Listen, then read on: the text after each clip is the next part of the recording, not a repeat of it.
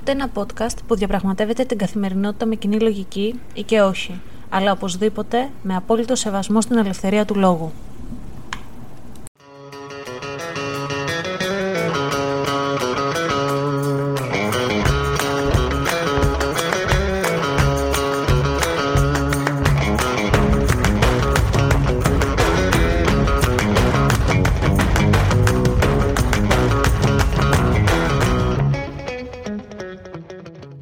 Καλησπέρα σας ή καλημέρα σας, γιατί δεν ξέρω τι ώρα ακούτε αυτό το podcast. Είμαι η Αναστασία και καλώς ήρθατε σε ένα ακόμα επεισόδιο του Common Sense Diary. Και σήμερα είχα σκοπό να κάνω για το Forgotten Baby Syndrome, ένα σύνδρομο που τώρα ακούστηκε στην Ελλάδα εξαιτίας του τραγικού γεγονότος που έγινε στην Άρτα και μας συγκλώνησε όλους. Και το πιο συγκλονιστικό είναι ότι θα μπορούσε να γίνει στον καθένα από εμάς που έχουμε παιδί γιατί όλοι γνωρίζουμε ότι υπάρχει κούραση, ότι υπάρχει αϊπνία, ότι υπάρχουν πολλά νεύρα και ειδικότερα όταν δουλεύεις, δυστυχώς είναι η κοινωνία μας έτσι διαρρυθμισμένη, διαμορφωμένη, που σε φτάνει στα όρια σου. Αλλά δεν είμαι ειδικός και μέχρι να βρω τον κατάλληλο άνθρωπο να συζητήσουμε γι' αυτό, γιατί θέλω μια επιστημονική γνώμη, το αφήνω στην άκρη και μετά από μια κουβέντα που είχα σήμερα με το φίλο μου τον Γιώργο, κλασικά μου λέει πήγε στο Houston, πήγε στο Space Center στο Houston. Γιατί δεν μιλάς για αυτή την εμπειρία σου, γιατί δεν μιλάς για την καινούρια σου τρέλα και αιμονή να ψάχνεις για το οτιδήποτε υπάρχει για στον πλανήτη Άρη; Και όντως, ε, πριν από τρεις μέρες ε, είχαμε πάει στο Houston, μια εκδρομή με τους κουμπάρους μας, το Γιάννη και τη Γεωργιάνθη και φυσικά επισκεφτήκαμε το Space Center στο Houston της NASA. Ήταν μια εμπειρία υπέροχη, φοβερή. Η τεχνολογία, η διαστημική που έχει αναπτυχθεί είναι outrageous, που λένε και στο χωριό μου. Δεν μπορώ να το περιγράψω με λόγια, θα βάλω και κάποιες φωτογραφίες, θέλω να φτιάξω και ένα βιντεάκι στο YouTube που να δείχνει πράγματα, πώς είναι τουαλέτες των αστροναυτών, ότι πρέπει να κάνουν γυμναστική τουλάχιστον δύο ώρες την ημέρα ώστε να διατηρηθούν ζωντανοί, γιατί εδώ στη γη που είμαστε εξαιτίας της βαρύτητας, τα όργανά μας σε πολλά εισαγωγικά, αν το κατάλαβα καλά, γυμνάζονται, οπότε και ο οργανισμός μας λειτουργεί χωρίς να χρειάζεται απαραίτητα να κάνουμε γυμναστική. Εκεί όμως είναι ζωτική σημασία και οι αστροναύτες κάνουν δύο ώρες την ημέρα. Όπως και η τουαλέτα που χρησιμοποιούν λόγω έλλειψης βαρύτητας είναι σαν την ηλεκτρική σκούπα. Τα ρουφάει όλα και φεύγουν στο διάστημα, εκτός από τα ούρα τα οποία ανακυκλώνονται και μπορούν να χρησιμοποιηθούν ως πόσιμο νερό. Αυτό ήταν λίγο μπλιάχ, όπως μας το εξηγούσε η κοπέλα εκεί πέρα, αλλά δεν ξέρω τι να πω. Οι αστροναύτες έχουν εκπαιδευτεί και οι αστροναύτες νομίζω είναι άλλου βεληνικούς άνθρωποι. Είναι σύγχρονοι ήρωες πέρα από επιστήμονες. Αλλά αυτό που με εγωίτευσε περισσότερο απ' όλα ήταν οι πληροφορίες που έμαθα για τον πλανήτη Άρη, ε, για το κρυμμένο νερό που έχει μέσα, ε, για την πιθανότητα ζωής, ότι έπιασα ένα κομμάτι ε, από τον Άρη και λες Θεέ μου αυτό το κομμάτι υπήρξε σε μετεωρίτη στον Άρη και εσύ το αγγίζεις τώρα. Όπως άγγιξα και τη Σελινά Κατώ που άφησε τους ε, αστροναύτες στο φεγγάρι. Ξέρετε, εγώ έχω αυτό το touching thing που θέλω να αγγίζω τα πράγματα γιατί νιώθω ότι συνδέομαι με αυτά Όπως και κάτι πολύ παλιό να είναι, πάω και τα αγγίζω γιατί νιώθω ότι συνδέομαι με εκείνη την εποχή. Π.χ. που από αυτή την καρέκλα την άγγιξε ο Λίνκολν και πέθανε πάνω. Όταν είχαμε πάει στο μουσείο στο Detroit, πήγα και την άγγιξα, ενώ δεν επιτρεπόταν, για να αισθανθώ τη, στιγμή. Είναι δικιά μου ανομαλία αυτή. Λοιπόν, πάμε να, να μάθουμε λίγες πληροφορίες για το Space Center. Το Space Center λοιπόν είναι ένα μουσείο επιστήμης ανοιχτό στο κοινό και ανήκει στην NASA. Ενώ το Johnson Space Center είναι ο πύργος σε εισαγωγικά ελέγχου που ελέγχει τις αποστολές και το μέρος που γίνεται η εκπαίδευση των αστροναυτών. Το κέντρο άνοιξε το 1992, ενώ το τμήμα του Άρη, το οποίο θα συζητήσουμε κιόλας, άνοιξε τον Ιανουάριο του 2017. Και πάμε να δούμε αυτά τα quotes που έμαθα. Λοιπόν, υπάρχει κρυμμένο νερό. Οι επιστήμονες εκτιμούν ότι το κρυμμένο νερό που βρίσκεται στους πόλους του μπορεί να καλύψει όλο τον πλανήτη σε βάθος 30 μέτρων. Το νερό είναι παγωμένο στο έδαφος και είναι παρόμοιο με τους μόνιμους παγετώνες που βρίσκονται σε Ρωσία και Καναδά. Πρόσφατες έρευνες έδειξαν ότι ίσως υπάρχει νερό σε υγρή μορφή στο εσωτερικό του πλανήτη. Κάτι το οποίο αφήνει και υπόνοιες ότι ίσως θα μπορούν να υπάρχουν και ζωντανοί μικροοργανισμοί εκεί πέρα. Τώρα όμως, ο πλανήτης Άρης έχει τα συστατικά για τη ζωή. Γνωρίζουμε ότι για να υπάρξει ζωή χρειαζόμαστε ενέργεια και χημικά στοιχεία. Στη Γη, οι ακτίνες του ήλιου είναι αυτές που παρέχουν την ενέργεια για αρκετούς ζωντανούς οργανισμούς. Είναι γνωστό από το εμείς και ο κόσμος που κάναμε τη μελέτη του περιβάλλοντος ότι τα φυτά φωτοσυνθέτουν, ότι αξιοποιούν στο έπακρο την ηλιακή ενέργεια και βοηθούν και τους υπόλοιπους οργανισμούς που δεν την αξιοποιούν άμεσα να ζήσουν, να ζουν έμεσα από τα φυτά. Υπάρχουν όμως και οργανισμοί στον πλανήτη μας που δεν βλέπουν το φως του ηλίου και αντλούν την ενέργεια που χρειάζονται από τη χημική, γεωθερμική και ραδιενεργή ενέργεια. Αυτοί είναι κάποιοι μικροοργανισμοί οι οποίοι βρίσκονται σε πολύ μεγάλο βάθος στους ωκεανούς μας όπου οι ακτίνες του ηλίου δεν φτάνουν. Επίσης, βασικά στοιχεία για την ζωή είναι το οξυγόνο, το υδρογόνο, το άζωτο, ο σίδηρος και χημικές ενώσεις του άνθρακα. Και αυτά τα στοιχεία λοιπόν, τα χημικά στοιχεία, υπάρχουν και στον Άρη. Και αυτά βρέθηκαν σε δείγματα που το Curiosity συνέλεξε από τον Άρη το 2012. Εν τω μεταξύ, οι μελέτες έχουν δείξει ότι πριν από 4 δισεκατομμύρια χρόνια υπήρχε ένας ωκεανός στον Άρη, λίγο μεγαλύτερος από τον Αρκτικό ωκεανό, που κάλυπτε το βόρειο μισό του πλανήτη και σε κάποια σημεία το βάθος ήταν πάνω από 1,5 χιλιόμετρο. Φανταστείτε το λίγο, μιλάμε για πολύ μεγάλο βάθος. Το άλλο που μας κάνει να πιστεύουμε ότι ίσως υπήρξε ζωή κάποια στιγμή στον Άρη και όταν λέμε ζωή μην φανταστείτε όλες αυτές τις ταινίες με τους εξωγήινους, τους Αριανούς, ο Τιμ Μπάρτον είχε κάνει πολύ ωραία δουλειά με τη συγκεκριμένη ταινία με τους Αριανούς, αλλά μιλάμε για μικροοργανισμούς. Και μην ξεχνάμε κιόλας ότι μικροοργανισμοί υπήρξαν στη γη και σιγά σιγά επειδή το περιβάλλον ήταν πολύ φιλικό για την ανάπτυξη ζωής, αναπτύχθηκαν και φτάσαμε εδώ που είμαστε τώρα. Υπάρχουν λοιπόν κάποιοι μικροοργανισμοί στο Ρίο Τίντο στην Ισπανία, οι οποίοι είναι πολύ όξινοι και αντί να χρησιμοποιούν οξυγόνο, χρησιμοποιούν σίδηρο και θείο και συνθέτουν βράχους. Βράχους οι οποίοι μοιάζουν με τους βράχους που είχαν δημιουργηθεί στον αρχαίο Άρη πριν από πολλά δισεκατομμύρια έτη. Οπότε καταλάβατε το στοιχείο, το hint που μας δίνατε. Ρομποτικές μελέτες επίσης προτείνουν ότι ο Άρης ήταν πιο υγρός στο παρελθόν. Το νερό υπήρχε στην επιφάνεια του πλανήτη δισεκατομμύρια χρόνια πριν τότε που η Γη είχε και αυτή μικροβιακή ζωή. Πιθανόν λοιπόν να είχε αλμυρές θάλασσες, λίμνες, ποτάμια, βροχή και ίσως χιόνι.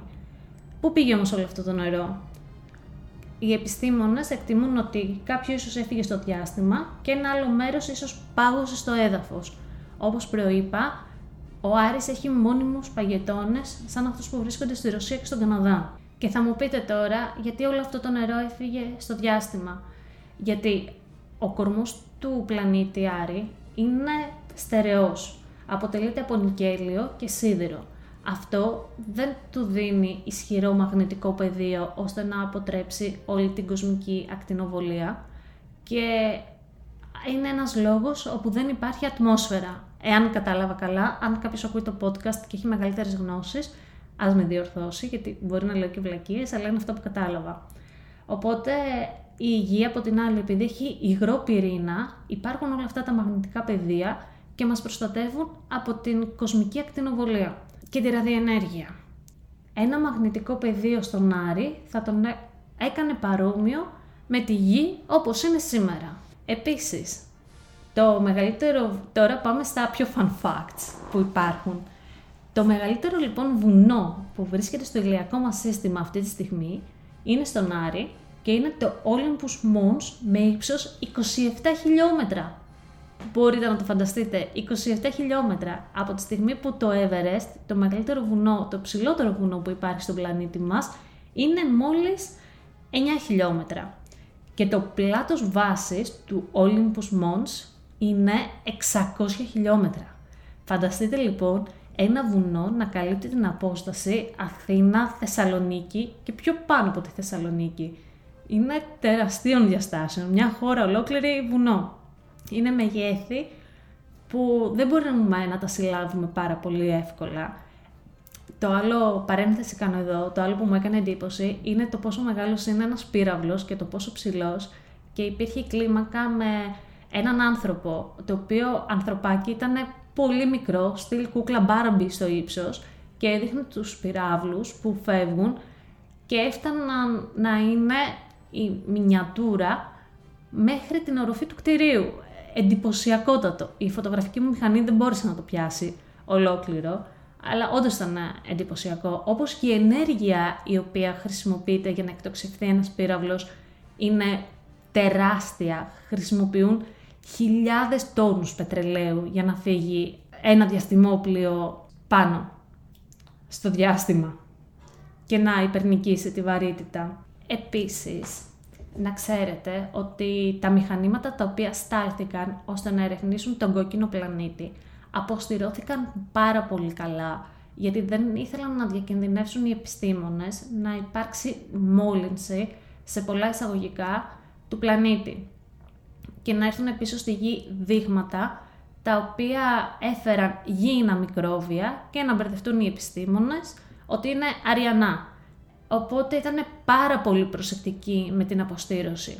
Και εδώ εγώ είχα την απορία ότι ο Elon Musk που έστειλε το Tesla του να ταξιδεύει στο διάστημα, τι είδους αποστήρωση είχε γίνει και πόσο σίγουροι είμαστε ότι δεν μεταφέρουμε τα γήινα μικρόβια μας κάπου.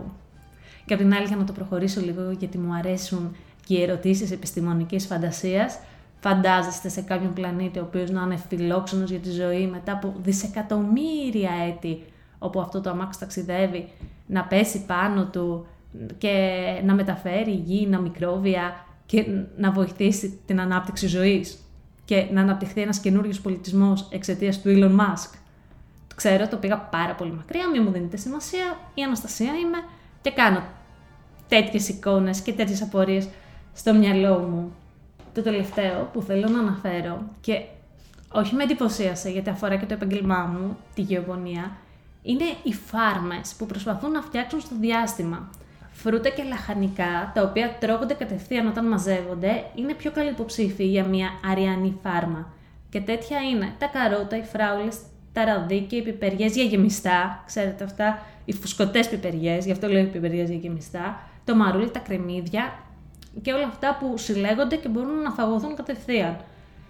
Και οι επιστήμονες πιστεύουν ότι το μέλλον των αστρικών ταξιδιών βρίσκεται στις καλλιέργειες καθώς εξασφαλίζουν τροφή αλλά και οξυγόνους στους αστροναύτες. Οι αστροναύτες ήδη καλλιεργούν φυτά σε συνθήκες μικροβαρύτητας σε χαμηλή τροχιά γύρω από τη γη, αλλά οι επιστήμονες ερευνούν πώς η χαμηλή βαρύτητα του Άρη, γιατί η βαρύτητα του Άρη είναι το 1 τρίτο από, αυτό, από αυτήν που έχει η Γη. Να ξέρετε, δεν είμαστε βαρύ στη Γη, είμαστε σε λάθος πλανήτη. Αν είμαστε στον Άρη θα ήμασταν όλοι ευτυχισμένοι με το βάρος μας. Κρύο χιούμορ, το ξέρω. Προσπεράστε το μαζί μου. Λοιπόν, θέλουν να δουν οι επιστήμονες πώς η χαμηλή βαρύτητα του Άρη μπορεί να επηρεάσει την ανάπτυξη των φυτών. Όπως δηλαδή η χαμηλή βαρύτητα ή η έλλειψη βαρύτητας επηρεάζει το ανθρώπινο σώμα και πρέπει να κάνουν δύο ώρες γυμναστική, έτσι μπορούν, μπορούν να επηρεαστούν και τα φυτά είναι απολύτως λογικό γιατί είναι ζωντανοί οργανισμοί. Γενικότερα, μια ταινία που θα δω τώρα σε λίγο είναι το The Martian, όπου ο Matt Damon ξεμένει με κάποιον τρόπο στον πλανήτη και αρχίζει να καλλιεργεί και να αναπτύσσει ζωή μέχρι να έρθουν να τον πάρουν. Και πολλοί έχουν πει, και επιστήμονες κιόλας, ότι αυτή η ταινία είναι το πιο κοντινό στην πραγματικότητα. Δηλαδή ένας άνθρωπος ο οποίος θα ξέμενε σε έναν πλανήτη θα έκανε αυτά τα βήματα ώστε να επιβιώσει, αν μπορούσε να επιβιώσει. Ε, πολλές σκέψεις, δεν ξέρω αν σας αρέσει να μαθαίνετε για τους άλλους πλανήτες, για την ζωή. Εγώ ακολουθώ και το κανάλι του Αστρόνιο, ο οποίος είναι απίστευτος, φοβερός και μαθαίνω πάρα πολλά πράγματα και τα λέει όλα με πολύ απλό τρόπο. Φυσικά ο Αστρόνιο δεν χρειάζεται διαφήμιση από μένα, τον ξέρετε όλοι, τον ξέρετε περισσότερο, ο Παύλος ο Καστανάς, αστροφυσικός. Αλλά νομίζω ότι μέσα από αυτό το ταξίδι και μέσα από τα πράγματα που είδα μου δημιουργήθηκε μια επιθυμία να ψαχτώ περισσότερο και να διαβάσω περισσότερο. Και φυσικά θα ήθελα τη γνώμη σας να μου πείτε, εσάς σας αρέσει να ψάχνετε; Και αυτή την περίοδο τι είναι αυτό που σας έχει ιντριγκάρει λίγο για να το αναλύσετε; Περιμένω τα σχόλιά σας και α, επίσης να πω ότι μάλλον τις επόμενες Παρασκευές υπάρχει πιθανότητα να μην βγει καινούργιο επεισόδιο γιατί φεύγουμε για Ελλάδα, οπότε καταλαβαίνετε μαζεύουμε πράγματα, ακόμα τον BP δεν τον έχουμε πουλήσει, ευελπιστούμε να τον πουλήσουμε πριν φύγουμε. Το άλλο ωραίο είναι ότι όσοι ε, παρακολουθείτε τένα, βγαίνει 26 Μαΐου την Κυριακή ένα επεισόδιο από τη σειρά ντοκιμαντέρ της Μαγία Τσόκλη Έλληνες της Αμερικής, το οποίο συμμετέχω, είχε γυριστεί πέρυσι και ανυπομονώ να, να το δω. Ήταν από μια εκπομπή που έκανα με τον κύριο Στέλιο τον Τακιτζή στο Κόσμος FM. Οπότε δείτε το και πείτε μου και τη γνώμη σας γι' αυτό. Μέχρι λοιπόν την επόμενη φορά, είδατε δεν λέω Παρασκευή, προσέχω. Γεια σας!